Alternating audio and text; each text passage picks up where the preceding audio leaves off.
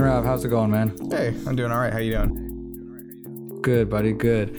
Um, I wanted to have you on because I recently got the 20th anniversary of Hybrid Theory on vinyl, and holy shit, um, 20 years ago, well, 21 years ago, it came out last year, Yeah, but yeah. 20 years ago, man, I feel really old because I have a lot of memories about Hybrid Theory Yeah, that's and fair. it's they all come flooding back to me. It's it's all high school. Um, so yeah, you, you- apparently you're a freaking super fan, and you know I wanted to talk to somebody about it, and you're a super fan. So Yeah. we're gonna talk some Linkin Park today. That sound Cool. like good times? yeah, that sounds pretty good.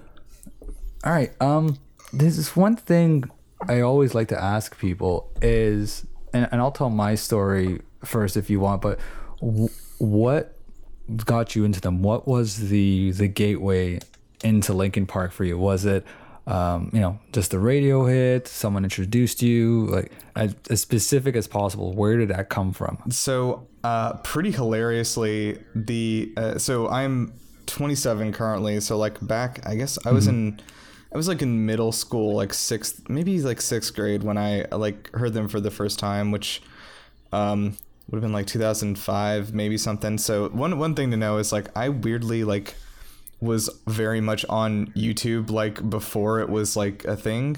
Um, like it was created in 2005 and like even in like 2006 like I was like on YouTube every day kind of thing. Um, so I, I was around for that time and uh, I don't know if you remember from around that time a lot of YouTube was populated with uh, with AMVs. Oh my god, Yeah. dude, we have the same story, dude oh my god that's amazing story. yeah so like Let's go, let's yeah, go. yeah. so i don't remember exactly what song it was or whatever but like that is Oh. absolutely how i like got into uh, you know found out about this band and like i don't think that i had listened to a ton of music that wasn't just whatever was on the radio like before that Mm-hmm. you know like i hadn't really gone out looking for for music when i was like in elementary school or whatever um just whatever Right. my mom had you know was it but um yeah, I don't know. Like I, I remember like I think Hybrid Theory and Meteora were the two that were out at the time. Um, so like pretty much everything from there was like what I was kind of stumbling onto when I was like sixth or seventh grade. And yeah, I, I don't know. Like I was just became like a huge fan and like I remember that like I like have a weirdly vivid memory of like my my younger brother and I like just surfing through these different AMVs trying to like listen to like all like all of both like hybrid theory and like meteora and then like reanimation also like through these like fucking like naruto or whatever amvs you know Yeah, yeah, yeah. it's, very- it's Do you do you remember which which anime it was at least? I, I honestly I remember I remember distinctly one I'm pretty sure you know what it might have actually there might have been one for for Full Metal Alchemist I, I remember with uh with Breaking the Habit that might have been the 1st one I saw it might be it's it's uh, hard to tell but yeah that was was definitely where it came where I, I I stumbled onto them for the first time I can tell you mine exactly, and this is how Okay. much this band has impacted me. My first one was the the video, the anime music videos, the AMVs. Yeah. And it was for the Street Fighter Alpha movie. I don't know if oh you saw god that one, but okay did, you, did, you, did you see that one? yeah I remember that It- one It's a really good. The, the yeah. animation that one is, was tight for the time. Yeah, yeah. And the song was Points of Authority. ah yes very good but but yeah it was so i i'm going to find it and probably attach it to this the episode but it was so much of it is ingrained in my brain and they call it they actually they changed the song in the in the amv you know how usually they pop it up with like a little music video and they put they called it hurt like you and you're you're you know a lot about the old demos was that ever the title for points of authority No, was it ever called hurt I- like I you I don't believe it was. Uh, there was a um, there was a demo, but I believe the demo was actually just called "Forfeit the Game." Um, back before they they did like the full recording of it for Hybrid Theory. Mm-hmm. So I don't think it was ever called that. That might, but you know, of course, that's a lyric from the song. So Of course, and and for the longest time, I'm like, why can't I find this song? And then eventually, you know, I found it, and l- like you, I didn't. I actually wasn't even into music at all growing up. Um, my family really did a lot of, you know, MuchMusic, dance mix '95, and things Yeah. like that. And if you're Canadian, you know exactly what I'm talking about. is that like Um, the Canadian it- version of like now that's what I call music? Um, I guess so, but it was, it was kind of like a lot of you know, what is love, uh, like Yeah, from like, the night at the just- Roxbury, like, just like- songs like that. Top 40 hits kind of a thing or for pop music. But they were all, yeah, but it was all like club dance music. Ah, like I grew up a lot around of dance music. Okay, yeah. okay. Um, and yeah, I never liked anything else. And then I slowly dipped into rock. I think, you know, well, I was into hip hop, very light hip hop, but you know, hip hop here and there. I was a big Will Smith fan. oh, the interesting. Okay. Big Willie style, man. Um, and then other stuff like Ja Rule and all that stuff. Uh, Then I started listening to Sum 41. Yeah, And then, you know, when I heard, you know, Points of Authority, that's it blew my mind. And I remember buying that CD uh, maybe a year or two after it was out. It was already popping. Uh, and yeah, it from there, it's I have that whole album lyrically memorized to this day. Like I can't believe 20 years later that I can still recite so many of those songs Yeah. without even hearing anything. Um, but yeah, that that's that's my my first encounter with them, and and it for me it opened up all the music for me. You know, um, it opened up to different styles of hip hop. Uh, um, I def and it definitely opened up the doors for more heavier music for me, which, uh, as we know, Linkin Park steered as far away from that as possible, as we'll talk about later. Uh, b- but one like while a lot of people were disappointed at first, and I was one of those people, I actually started to grow up with them, and I started to appreciate their evolutions more as they were going along because Meteora was basically let's try to capture, let's try to take hybrid theory and not necessarily do it again, but let's follow that same formula. Let's Yeah. let's hit it again. You know what I mean? And it worked. Yeah, sure. But I think I think if they tried to do hybrid theory again or Meteora again, I think it would have came off bland. And while I don't think Minutes to Midnight was my favorite record, I definitely think that Right. they made the right choice in branching off. One of the, one of the things I've noticed is that like around that time frame, like 2006, 2007, especially in, I guess I'll say definitely for like North America, like the new metal scene had kind of died, and like mm-hmm, That too. at that point, like pretty much all these new metal bands kind of had to pick a direction to go. Like, are they going to get mm-hmm. heavier and like blend into more of the like the the metal, move towards maybe thrash metal sort of stuff? Are they going to like move towards this like you know the the kind of radio rock or like you know kind of stuff that was going on there or whatever? And you know some some bands did go one like pretty much had to pick to go like one way or the other. Like you know some people like Slipknot and like Korn decided to just get heavier with it and. Um, others like you know moved the like Linkin Park like moved a lot more towards like the the more like you know sort sort of like a like I said like mainstream rock friendly kind of a thing uh, for a lot of it but Yeah.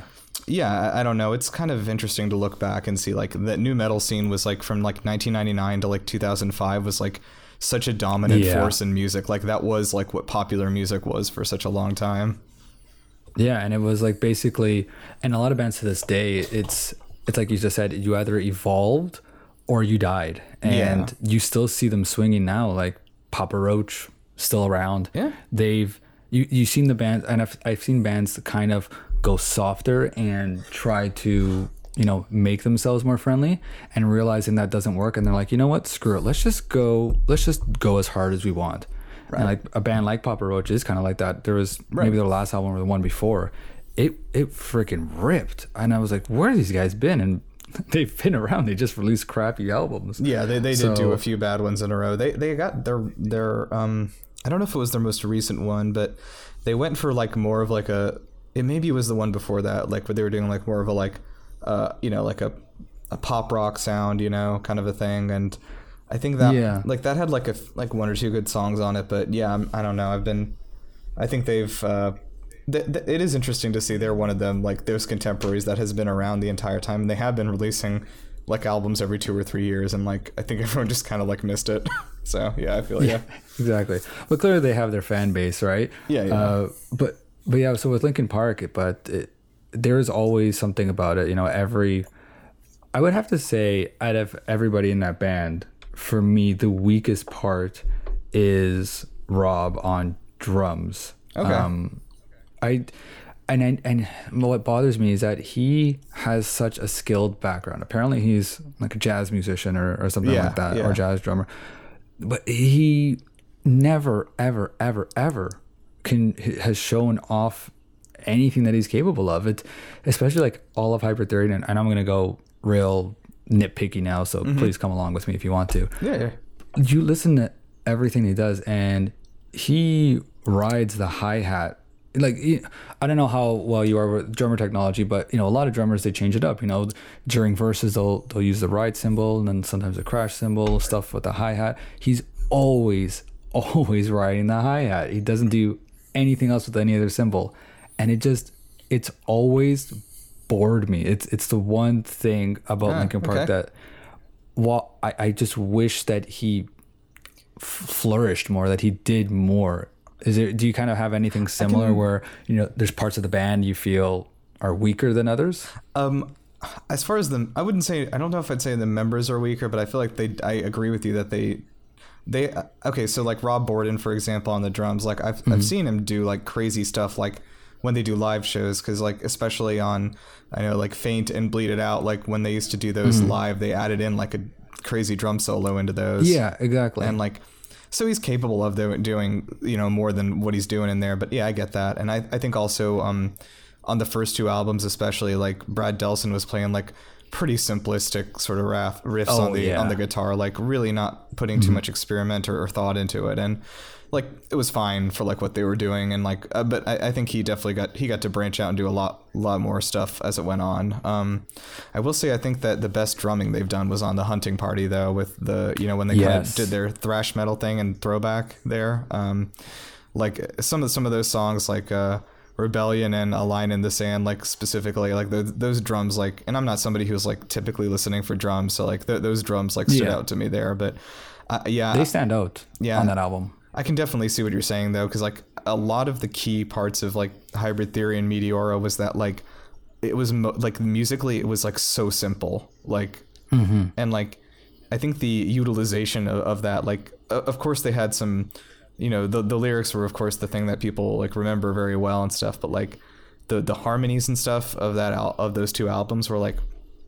there wasn't any complex intervals going on there, you know, like which is which is fine. I actually I'm, I'm rambling a little bit now. I remember watching a No, video on um like Chester Bennington's like vocal style specifically and like what why did why did he sound like different than than other rock singers? And it's it's interesting they broke it down because of his um he's it is because of the the simplicity of like his uh, interval use. Like he he basically sings like very very like one note like lines most of the time. And the and it's actually more in the style of like what R&B singers do rather than what rock singers do um so he's kind of like bringing like what like a what you might do for like a what, how like a blues singer might like you know carry their their intervals like and um, putting it over the rock music gives it like this kind of unique sound. Um, and I don't know, I found that kind of interesting. It's, I, I think that's always been like a strength of theirs, though, like depending on like, like the simple like, like electronic sounds and like very like rhythmic uh, guitar. Like they they've done like very few even like solos and stuff like that. Just, um, I think in yeah like the, sorry. no no go go, go ahead I was gonna say like uh, just for a contemporary of theirs, like who I also was a big fan of, was like Avenged Sevenfold. They kind of took like the exact opposite Yeah. direction of them, like where like Avenged Exactly. Sevenfold basically went for like three or four like crazily like over like like very intricately overlaid guitar riffs and like you know like um of course the Rev like on the drums like what he had like was like oh he's amazing man. spectacular rest yeah in peace yeah absolutely but anyway what were you saying Um, it, it it's like you were talking about with the the solos. I remember "Minutes to Midnight" and the song "In Pieces." Yeah, that and pretty- Brad just riff, riffs this little finger tappy thing, yeah and I and I and I love it to death. And that's kind of where I started appreciating it because you know you, you kind of they like you said they handle all simple stuff and they really started to experiment everything after meteora. They really tried to do everything they could to be as different as they were before. Yeah, yeah. so th- those albums definitely i find something to like about every single album they released. I, I don't they're you know i don't love them all but there's definitely something for me that i like about every single one. What um where where would you so let, let's go real quick uh, with no thought process behind it let's give give me your uh your ranking of the studio albums. Yeah, so like some in, in a somewhat weird decision, the Hunting Party is actually my favorite, which is their sixth album. Um, um, I would probably put after doing a, a re-listen, I, I would probably throw a Thousand Suns behind that, um, which was their weird, ex- kind of more experimental album. As second, you put that as like your second most favorite. yeah, I would say so. Oh wow. And okay. um, I think after that, I would probably put in Meteora and Hybrid Theory. Uh, I don't know which one I would put first, but I think yeah, they're too close to each other too. are. I I feel like- like, to separate. I feel like the hy- hybrid theory more just has an advantage because it was like first and like was so different at the time. And then I'd probably put um, Living Things after that, and then One More Light, and then Minutes to Midnight. Um, to Midnight is like I don't hate that album at all. Like I, I love it, but it's it's definitely my least favorite overall. Yeah, I I could see that. For me, it's a tough tie between the hunting party and hybrid theory, and I think it might be the nostalgia that holds it back like that. Um, so I, I'm I'm gonna be a tough one on a tie for that one. Uh, I would say. Uh, so let's say those are one and two. I would say after that, it's be. I would say I'm gonna go with Living Things. Like Living Things to me was a great way for them to show off their electronic side, but they were trying to make rock with electronic. Like it, it was almost like they brought their guitars back because it came out uh, after A Thousand Suns, right? And Yeah. A Thousand Suns was so experimental, um, but it came out after that, and they really tried to bring that sound back without going full rock. And I liked a lot of the things that they did. Um, I I would put Meteora after that, and then I would put A Thousand Suns. Uh, and then probably one more light, and then just like you, yeah, minutes to midnight. One more light has some great songs, It, but it, it does. is It's I, I think it's it's, a tough fucking album to listen to, man. It's I, tough. I agree. Like it's, I think that with that one, like a lot of it is like, wow, like if they had just done like this or this or this on one song, like this whole album would have been like elevated a lot. And like, I, I like, I think it's lyrically maybe they're one of their most impressive, if not the most impressive about Yes. like just. Um, and I, I also want to shout out like the the song "Nobody Can Save Me" from that album is like definitely one of my top three from them ever. I I love that song to death. Um, yeah, so many of the songs on that album, like even even though they're slow, like um even heavy when heavy came out, Yeah, that was a That shock. song- Oof. That song was heavy. You know what I mean? It- Yeah. And not in a, not like lyrically, not musically. Um, it, I, and for both of those last place albums, uh, between One More Light and Minutes to Midnight, um, I I find that both. Oh, sorry. You know, I would even say A Thousand Suns. I, actually, No, you put it in there. those al- yeah yeah those albums it's hard to, they're they're near their bottom because there's only like some songs that I can grab out of those. Like I don't feel like they're consistently throughout the whole album. But with one more light you know I remember listening to that uh, I was driving to my my best friend's wedding and it was about a four hour drive. So we were listening to some music in the car and um, this was a few days after Chester died and Oh, yeah. you listen to the lyrics of One More Light, especially the song One More Light, and we were driving and I had to turn it off because I was starting to get upset. Like I was Yeah, getting really man. sad. That's, That's so like that's it's a hard one to. and you can hear it. Yeah, and you can hear it in so many of Chester. Like you go back now and you can hear the struggle in so many of his lyrics, Mm-hmm. and it's just it's just so sad. And I know we just completely went off what we were just talking about, but it, No, that's okay. it's always that I I don't really get affected by a lot of, um, I guess you would say celebrity or musician deaths, Yeah. but that one hit me hard because that I've been with that band since I started taking music seriously and always wanted to sing like Chester and scream like Chester. I started screaming and, and vocally because of him, you know.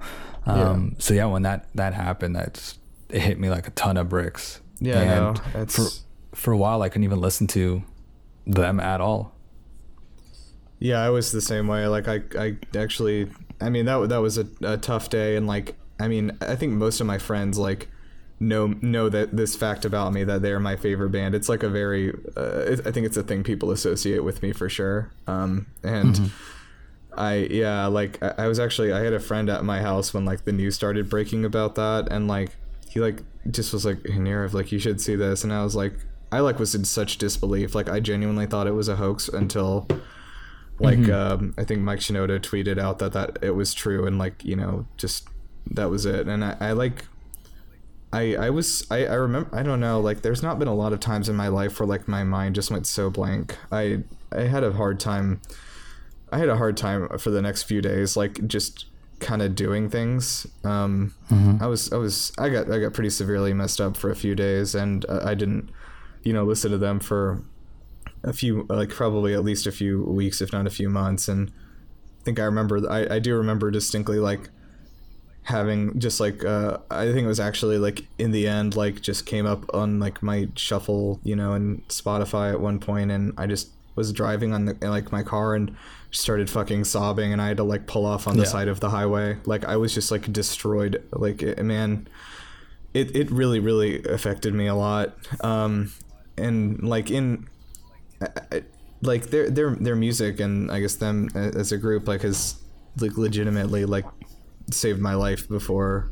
And like I just I think I saw this sentiment from a lot of other people like the almost like the guilt of like Chester like saved my life and like I couldn't save his kind of a thing. And like I know I know of course I know this is like a this is like a person I don't know of course. And it- Of course. it's like it's just um it's one of those things that's like hard to to the logic of that doesn't make it feel any better you know um but yeah i mean i uh and then i you know i have this uh linkin park tattoo also on my shoulder um Did you actually lift your sleeve as you said that? yeah i did actually Huh.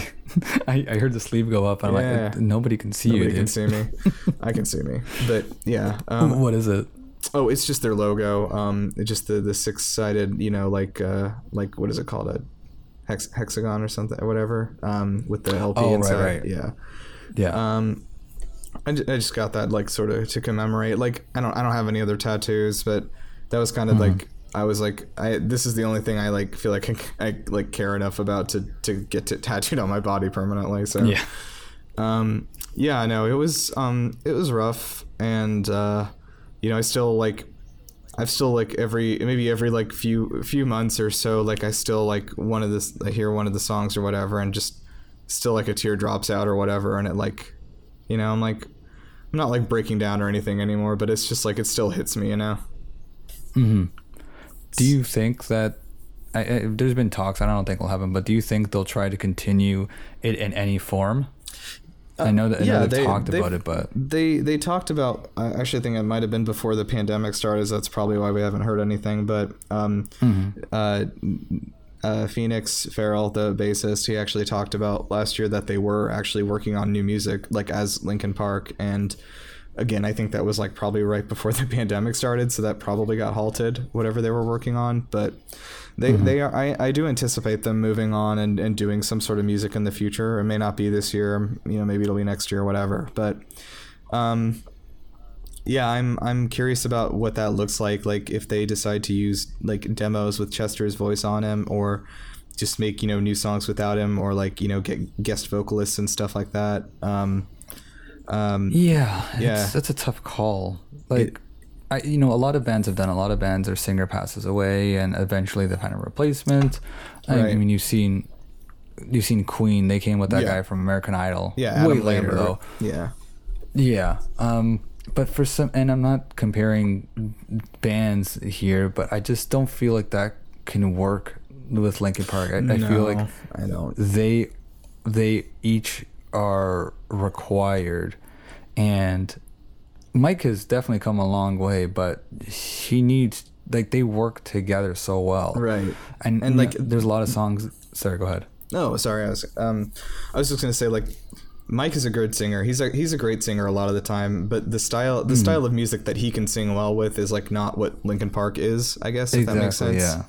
So like, if they were gonna continue making like any sort of the same kind of sound, like, I think the only real way to do it would be to get like a, an array of guest vocalists on there. Um, I don't think I, I agree. I don't think that this is a situation where you can get a new like full time singer like, um, and like maybe and maybe that that the that is the answer to just have guest vocalists on an album and like have a touring singer. You know, like, Mhm. um, but anyway, I'm sorry I interrupted you. Oh, it's okay. Uh, Like, does it even make sense to start it as a new name? I, I mean, I don't see them doing that being you know a multi-platinum artist, but Right. I, I don't I just don't see like yeah what they did with that tribute concert was cool and they had the people on but Yeah, yeah. what does it become at that point I, I I don't think that's sustainable as a band right you can't just keep having guest vocals it's you can't just have Mike either you have to have something. And I'm sure there's someone that, out there that sounds just like Chester but you also don't want to be sounding just like Chester. I I just don't know what they do. Like I, I'm dying to see what this is. I, I don't know what you would do in a way that could pay that could be uh, like a tribute Yeah. to Chester without you know kind of shitting on on the legacy he created there. Uh, and I think it's also I mean it's also worth noting and I don't know if they're going to use anything but like they have literally like hundreds of full songs they've recorded with him that they've never released like and they have a ton tons and tons of demo tracks of his vocals. Like I- I don't know that it's insane for them to just continue using them like other artists have done that before too. Um and I, I don't know. I, I genuinely I can't tell you what I'd prefer, but like I, I trust the the five of them to like make a the right decision on what to do going forward. So you know we'll have to see Oh, what for it is. sure. Yeah, they're they're taking their time. They're not going to do anything. Mike's seems like he's having fun with what he's doing. Yeah, um, yeah. I've, I've enjoyed his stuff too. The other guys are probably sitting on their money and just like living life. I've I've seen The some. other- I, I know Sorry? Phoenix has a podcast or whatever, Yeah, and yeah, I know what the other guys are doing. Something with Um, Mercedes. Yeah. I, I mean, I think everyone's got like a thing going on at the very least. But like, and I, I think like uh, like Joe Hahn, he's like you know he's he's been a video producer for Linkin Park, and I think he's just doing Yeah. that full time now, directing and, and producing videos and stuff. Um, and you know it's um, I think everyone's found a thing, but like I I think that. I I can't even imagine if like trying to get back in like the, the studio and doing that, you know, without him there. But the, the thing also is that like this band was the same group of six people for like nearly 20 years with no changes in their lineup which is i don't think i've ever seen ever happen anywhere else It's very rare. I mean, as far as I know, I think they had a different touring bassist when Hybrid Theory Yes, came out. that's- but that's other correct. than that, yeah, other than that, everything else was right and i well, think yeah, that it was the same all the way. Yeah, it was. Uh, I think that was actually because so Phoenix was officially part of the band at that point, but he was also part of a different band, and he was on tour with them when they did their Hybrid Theory tour, and like, so they had a different touring basis for a while, but like I think he he was still like a permanent member of the band before like Chester even joined, um, which um was a such a, an interesting thing because the other five of them actually met each other in college, and like Chester was sort of like the last addition, like he he was not part of that group, you know, where they were um, when they were calling themselves like Xero uh, back like when they were in, in college and uh, just handing out like flyers and stuff on the on the side of the road. Old school. yeah, the old school way. But yeah, it's really. I remember reading um, a thing about how they like when they like were looking for like a new singer because they had a guy before Mark Wakefield who I'm sure you uh, know about. Like was the um, he was like the sing originally the singer. He was like from that group they made, and he you, you can go back and listen to a few of his songs. Like not I don't know. He's not my favorite singer. um, Definitely not. No. um, that um, I think he also like didn't want to commit to like being in a band full time or whatever, and um, just kind of was like pieced out of of uh, what would become Linkin Park, and they you know just they were like, okay, we're holding auditions for a a new singer, and um, Chester was just one of the people who like auditioned for them, and just like they like you know obviously just like grabbed him. Like I, I remember like they had like all met up in a in a diner like and you know congratulated him and welcomed him into the band and everything and they took like a, a picture out there which i think you can still find um of like them but like right when they like became the band they like took a picture outside this diner in, in like phoenix arizona.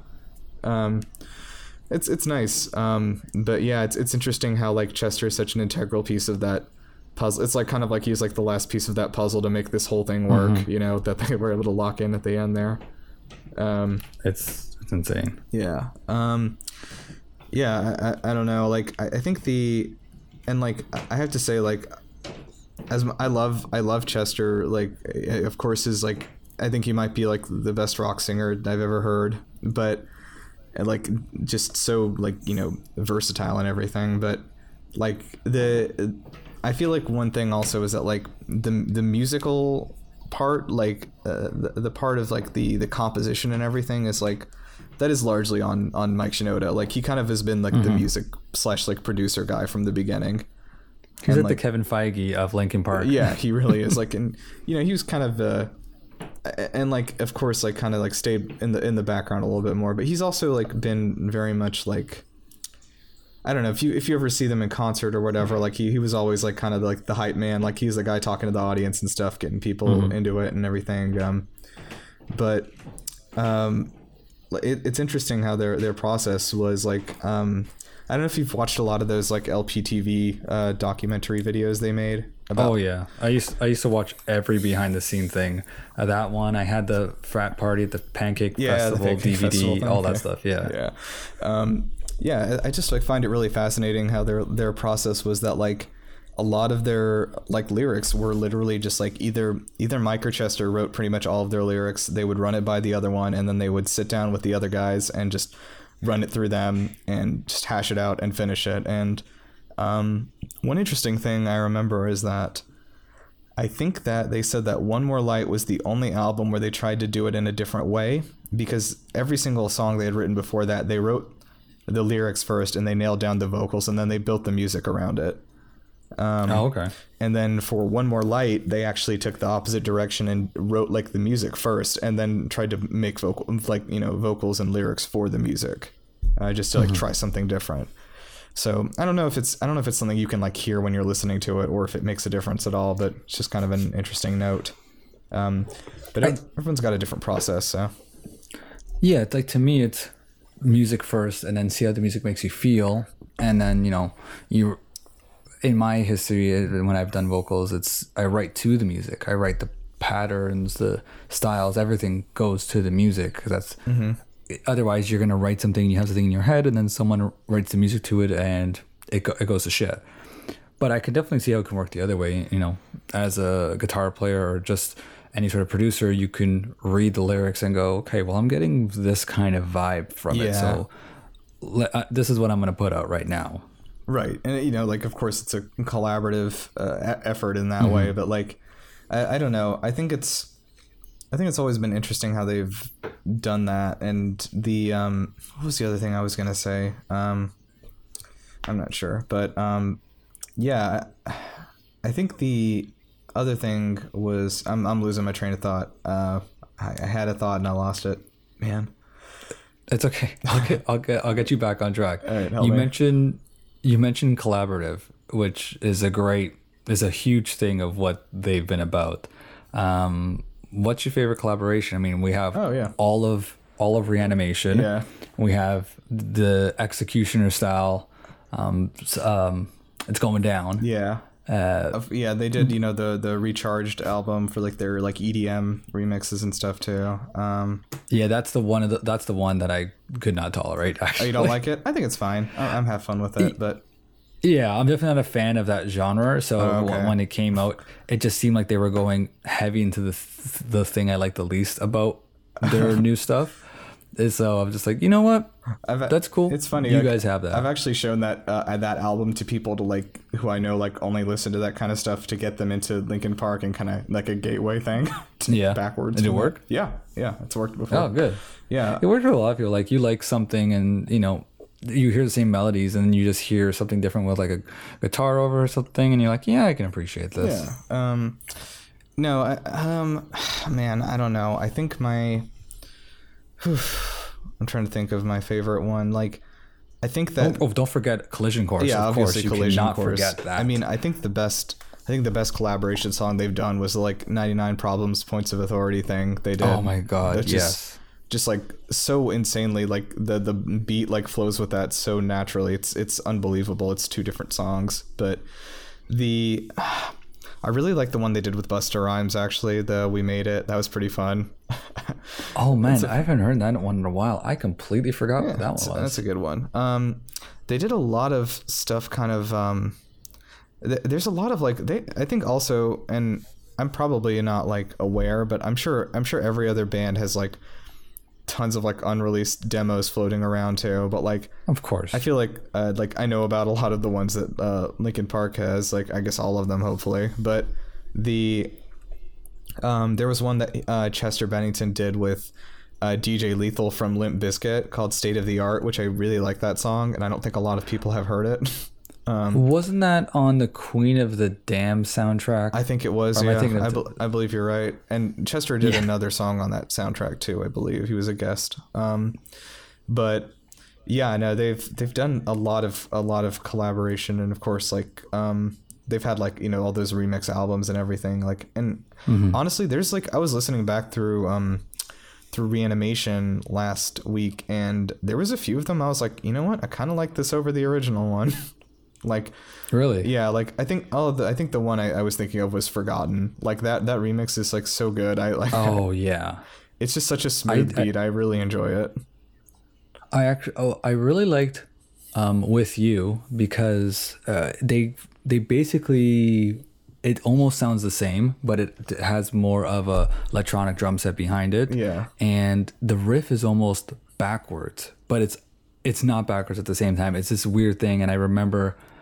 I remember I actually way back when I did a little remix where I combined both of them. Like I spliced different parts from each one, and it just flows so naturally that you can't tell that you know one of the versions is the remix and one of the versions was the Hybrid Theory original. Oh, Like, nice. I I took the intro from Reanimation and then um, I would take the chorus from Hybrid Theory and then the second chorus would be from Reanimation and th- that that's one that I think that one I stuck with because when Reanimation came out I was kind of you know at that time I was like yes more heavy more heavy. Wait what?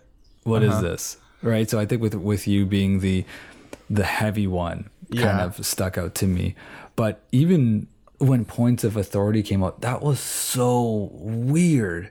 I remember at the time i was Mm-hmm. so thrown off by it because you do not get the same vibes No, on that it's a- remix that you do Yeah, it's a very Like, different song.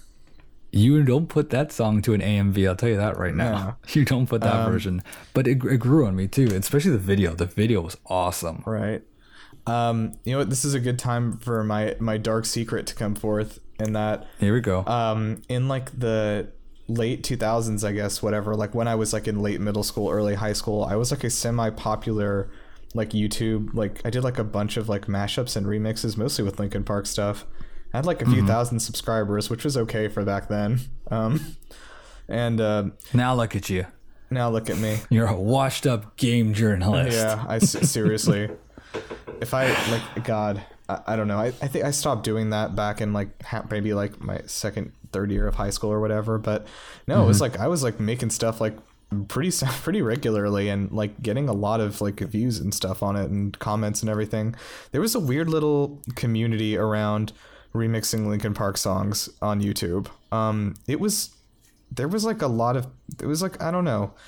I don't I, I interacted with a lot of people through this medium that like I like I still remember like their their names and everything like their their co- Oh, wow. screen names and like you know just like in message groups and stuff like that and things like and making like collaborating on like doing these remix albums and stuff with people and um it's strange because like I never you know I never met any of them in real life obviously and like I just one day I just wasn't doing that anymore and that was it.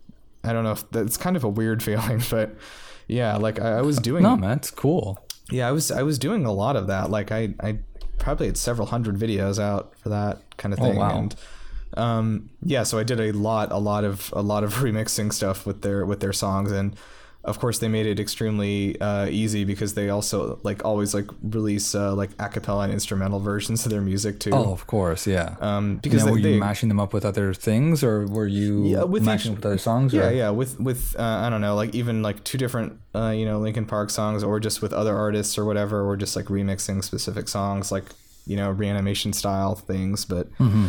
um, I don't know that I have any of that anymore. I think that I don't even know what YouTube channel that was. Like I think it's like lost to time. It's been deactivated. It's it's been so it's been inactive for like it would have to be like twelve years now, thirteen years. So I'm, That's crazy. I, I think YouTube's that old. It's so crazy. Yeah, YouTube started in like 2005 and I don't think it took I think it took off in like late 2007, 2008 was when whenever Google bought it, you know, is when it like started becoming a thing, but yeah, it was weird, but anyway, like it- it's weird to remember that phase of my life because it was like such a huge thing of what I like was doing, I guess, like outside of just being in school, you know? Like um yeah, I don't know, but um yeah, I, I, I, it's kind of strange. It's just kind of strange. like- I just haven't thought about this this time, I guess, or this this phase of my life in like many many I'm bringing you years. back. It's bringing me back. I'm bringing yeah. you back. I have, I, I for me it was like Linkin Park was life, you know, LP Soldier, Yeah, yeah. all that kind of crap. I would anything I could consume from, and they were very internet friendly in Yeah, the sense that they were true. putting stuff out there, right? So anything I could consume, I would. Um, and I had an act for doing whatever it took to get CDs. I remember one with reanimation. Um, we went to I was with my friend and we got dropped off at the mall and it was this mall did not have an, uh, a a new CD store. Like they were kind of they were like you know small small man CD store. They they would get the new CDs, but maybe like a week or two after they came out. And we went there. Do you guys have reanimation? No. Oh no. So we went back home and just like, where are we gonna go? And then we talked about, oh, let's go to electronics store called Future Shop, which Best is a Canadian was the Canadian Best Buy at the time. Okay. Before Best Buy bought them out. Um, and we're like, okay, well, can't be that far. Uh, and we rode our bike for two hours. Like to get to this store by car, you could probably get there in 20 minutes. But since we took our bikes and we took this one street all the way, it took us almost two hours to get there. Um, and we caught it and we were so excited. Rode the bike back. It could have been two hours combined, but yeah, we rode the bike back, got downstairs, and just turned it on. And we were just kind of like, I'm ready. I'm ready. It, it, was like, you don't get that kind of hype anymore. Like, usually now when a new CD comes out, you, oh, sweet, this is out. Let me find some time to listen to it, you know, on my commute or whatever. Yeah. But this was go down to the basement, press play, and just like, everybody shut up, shut up, shut up, shut up. You know, you don't get that no, anymore. I completely understand that. Okay, so interestingly, I've I I have a different sort of uh, story for that, but like I do remember when I was in college. I guess I was like a junior or something, maybe senior in college, but um, I was. Uh, that was when the the hunting party came out, and I had been like really, you know, obviously waiting for it, and my uh, my roommate was like, "Oh yeah, cool, cool." You know, he's just like very much like, "Oh, neat, neat." Um, and I remember when the album came out, like I, um, I didn't have like I don't I don't think I had a CD. I think I just was using the computer, but like. yeah. I, I, I did I did do this. I was like, all right, shut up. We're sitting down. and We're gonna listen to this. And like, I'm going to dissect every single snare hit, every riff, Yes, I just, every like- electronic thing. wanted I just like I remember sitting there in like our, our like living room with him and just like kind of just like chilling and sitting and just like listening straight through that album from like front to back and then like Mm-hmm. it was fun because on the second like after we finished that I was like I want to all right uh I want to do this again but like also we can play Mario Kart and so we did that and so I like have I have a weird association with with them and, and Mario Kart in my head um but um I got I got something to say about the hunting party. Mm-hmm. Great album, front to back, some great appearances on there as well. First song that came out, lead single, "Guilty All the Same." Mm-hmm.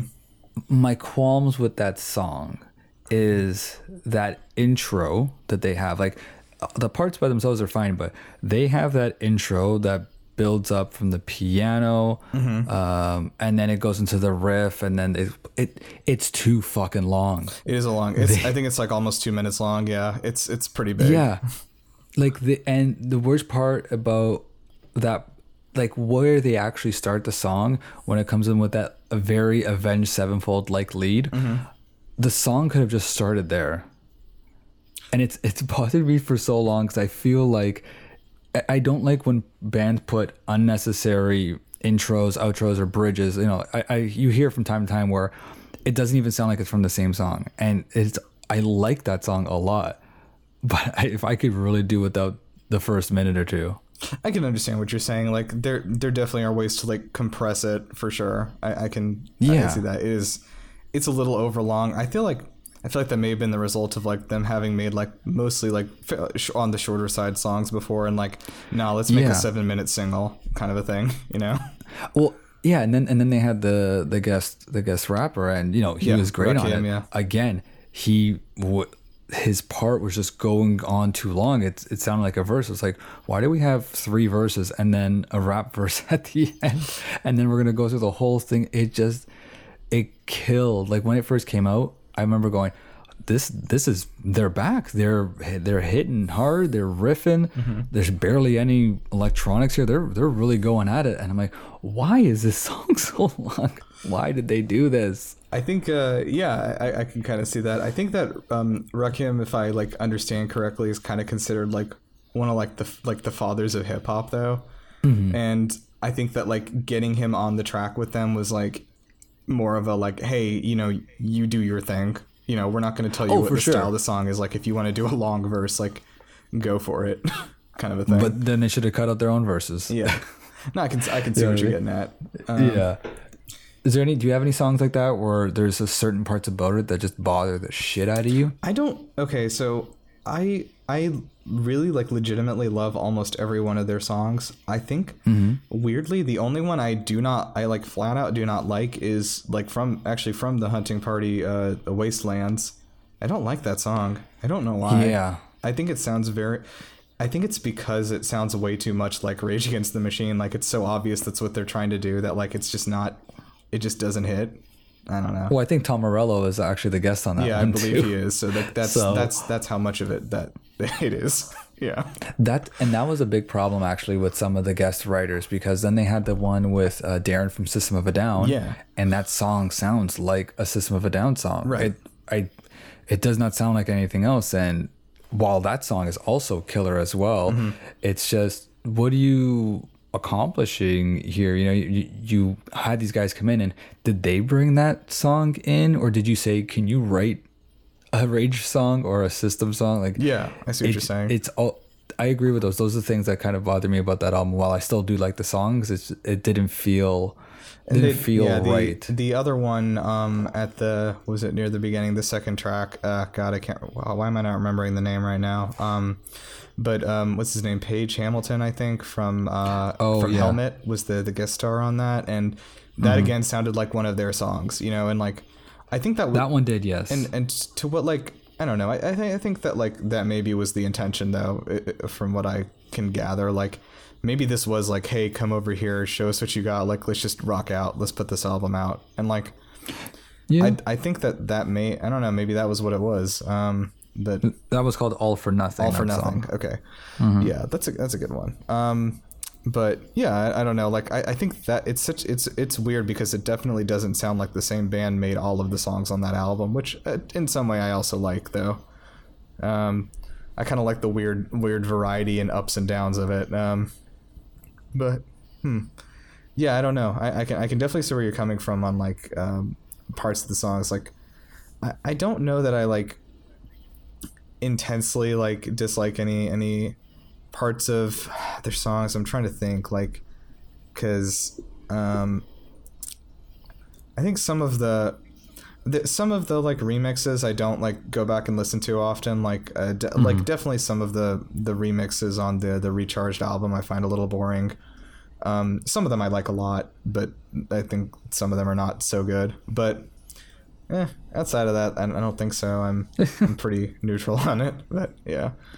Um, Um, for what would be um, what's your favorite memory of them? I think we can wrap up with that. What's your I guess your favorite memory uh, with Yeah, the band well- or with the band, listening to the band, any anything related to the band? Yeah. Um I uh let me so I mean like I only got to see them live one time um when I was in uh college. I got to see them in uh I think it was in Charlotte, um North Carolina they were playing and I saw them there. Um and they had uh actually 30 Seconds to Mars and um AFI opened for them, which was interesting. Oh wow. Yeah. AFI was actually extremely good. They threw an extremely good concert. I was not like into their Oh, music sure. or whatever, but like they like brought it. Um I don't know if I need to talk about like 30 Seconds to Mars. Like I like a lot of their songs, but like that was the weirdest fucking concert I've ever been to. 30 Seconds to Mars is an interesting thing because I remember when I first listened to them, their very first album, it was great. It was really um, like experimental, and it, they did a really lot of, a lot of cool things. Like they had a good style, and then and then they came out the second time around, and then I don't know where this co- God complex Jared Leto got from. I- Yeah, maybe like- this happened after that. Like the second album went more of like a, like a My Chemical Romance kind of Right. that emo pop punk stuff, but not even pop punk. It was just like it was just more on very emo like. Yeah. I would say it's more like um.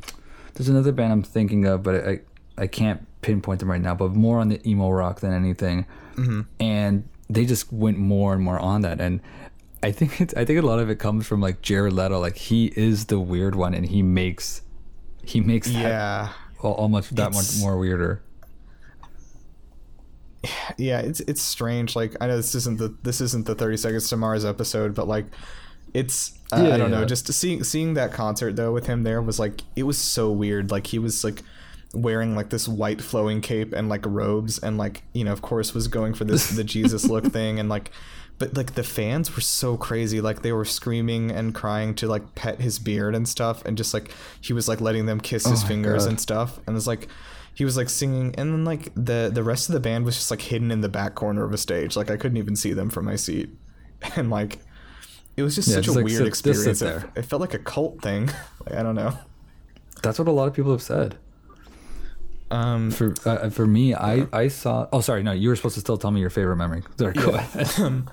no um of course i like uh, i think that concert's definitely one of my favorite one of my best memories for that um related to them um i think one weird this is a really weird pull from my like deep memory but like i um when I was um, I had a, a, a girlfriend in high school and um, I remember I was like trying to like get her to like listen to uh, Linkin Park or just check them out or whatever and um, I'd been like bugging her and like she'd been like yeah yeah I'll get to it you know and I think like I remember one night her just texting me like hey I'm listening to Numb this is awesome and then like losing and then just like sending like a flurry of messages like holy shit like all this music is extremely good and I was like, this is nice. I think that was maybe one of my first experiences, like recommending something to someone and them being like, yo, this is good. You have good taste.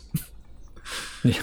Um, but um, I don't know. That's a, that's a weird memory that has st- stuck with me. But like, yeah, like we've, um, I don't know. Like I've, like like I've said, I've been in some like dark, like bad places before, and like their music has really helped me. And it's it's hard to I think to tell people why because a lot of times people will listen to especially their earlier albums and be like this is all like so negative and like depressing and sad. Like why would this help mm-hmm. you? And it's like just that that feeling that like somebody out there feels the way that you do and like understands you. You know it's like it's enough to keep Yeah. you going. You know like somebody else is out there who gets it you know? Yeah, you don't feel alone in it, and, and or it could be that someone is putting something into words or making sense of something that you never. yes or i was never able to put yes even thought. that's that's a great yeah absolutely exactly.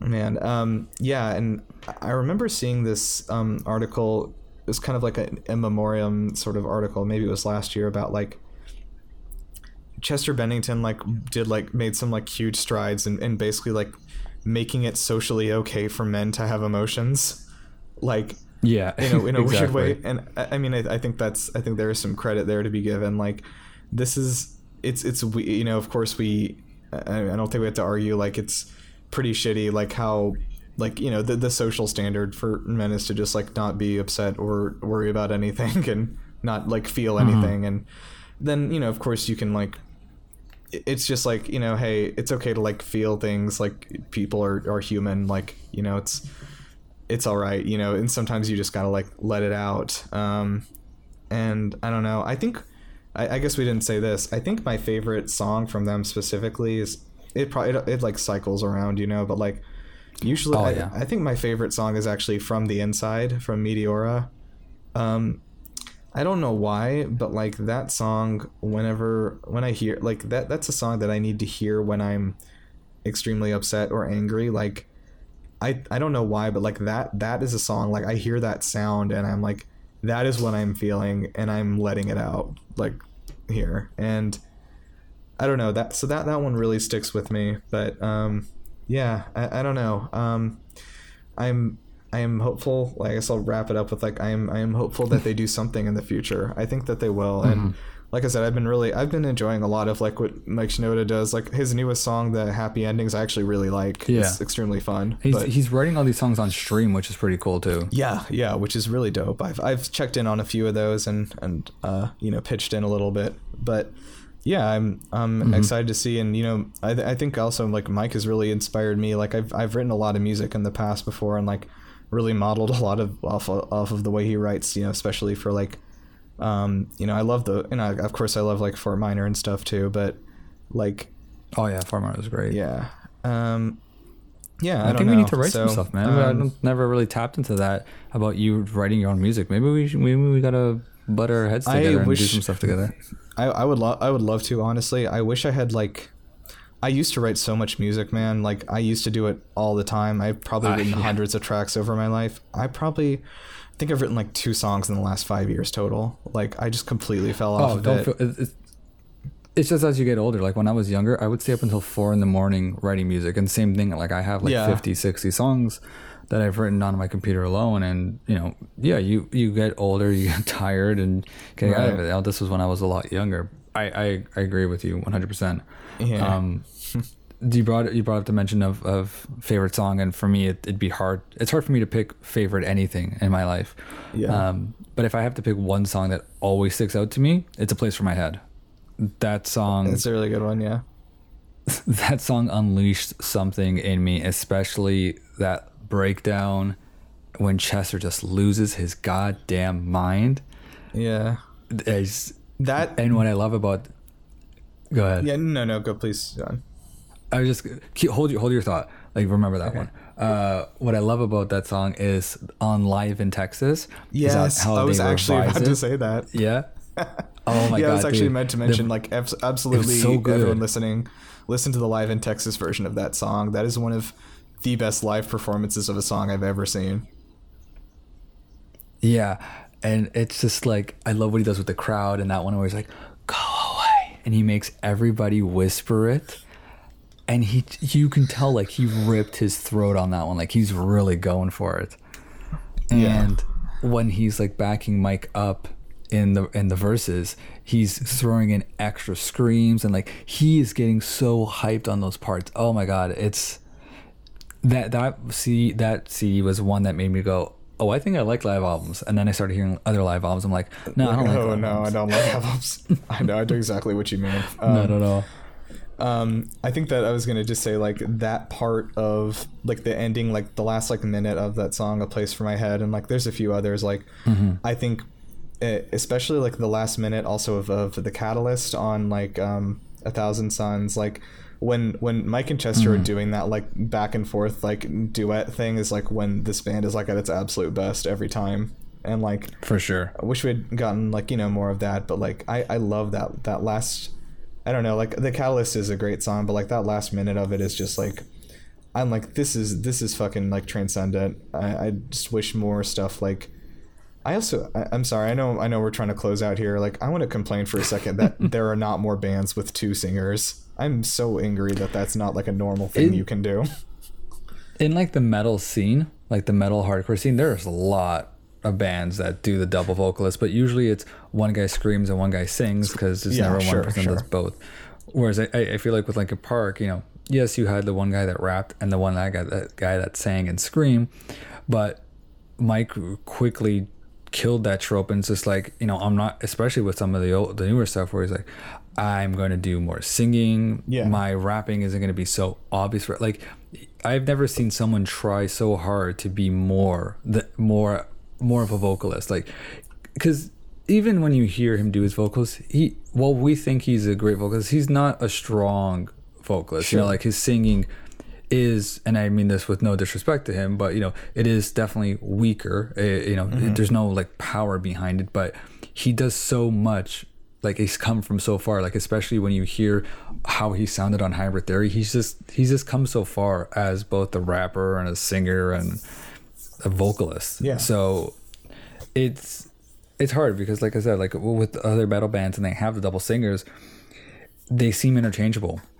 It's like all right so you got your, you need to have your singer for your radio melodies so let's have a guy that could sing. Mm-hmm. We want to keep it heavy for the verses so let's have the guy that could scream. Yeah. and it, it's I think it's maybe you know you're upset that there's not enough bands like that, but I, I feel like if you're not gonna have the difference like the, those two guys have, Mm-hmm. I, I don't know if it works. Yeah, I think you're right. I mean, eh, that's probably that is what it is. So, anyway, but yeah, man. Yeah. Well, yeah. Thank you, thank you for having me on. This is this is nice. I guess I haven't really gotten to to talk about this stuff for a for a, for a good minute here. But yeah, I mean, um, yeah, it's one of those things where like, um, I think even if they don't make any more music, like. Linkin Yeah. Park is gonna be my favorite band until I die. They're such an ingrained part of me, and like I, um, I don't know. It's like just this whole time, like, I, and my other tastes in music definitely have cycled around in the last like 15 years, you know, but, um, just not That this. never changes. ex- like they yeah. stay with yeah, Yeah. they stay with you.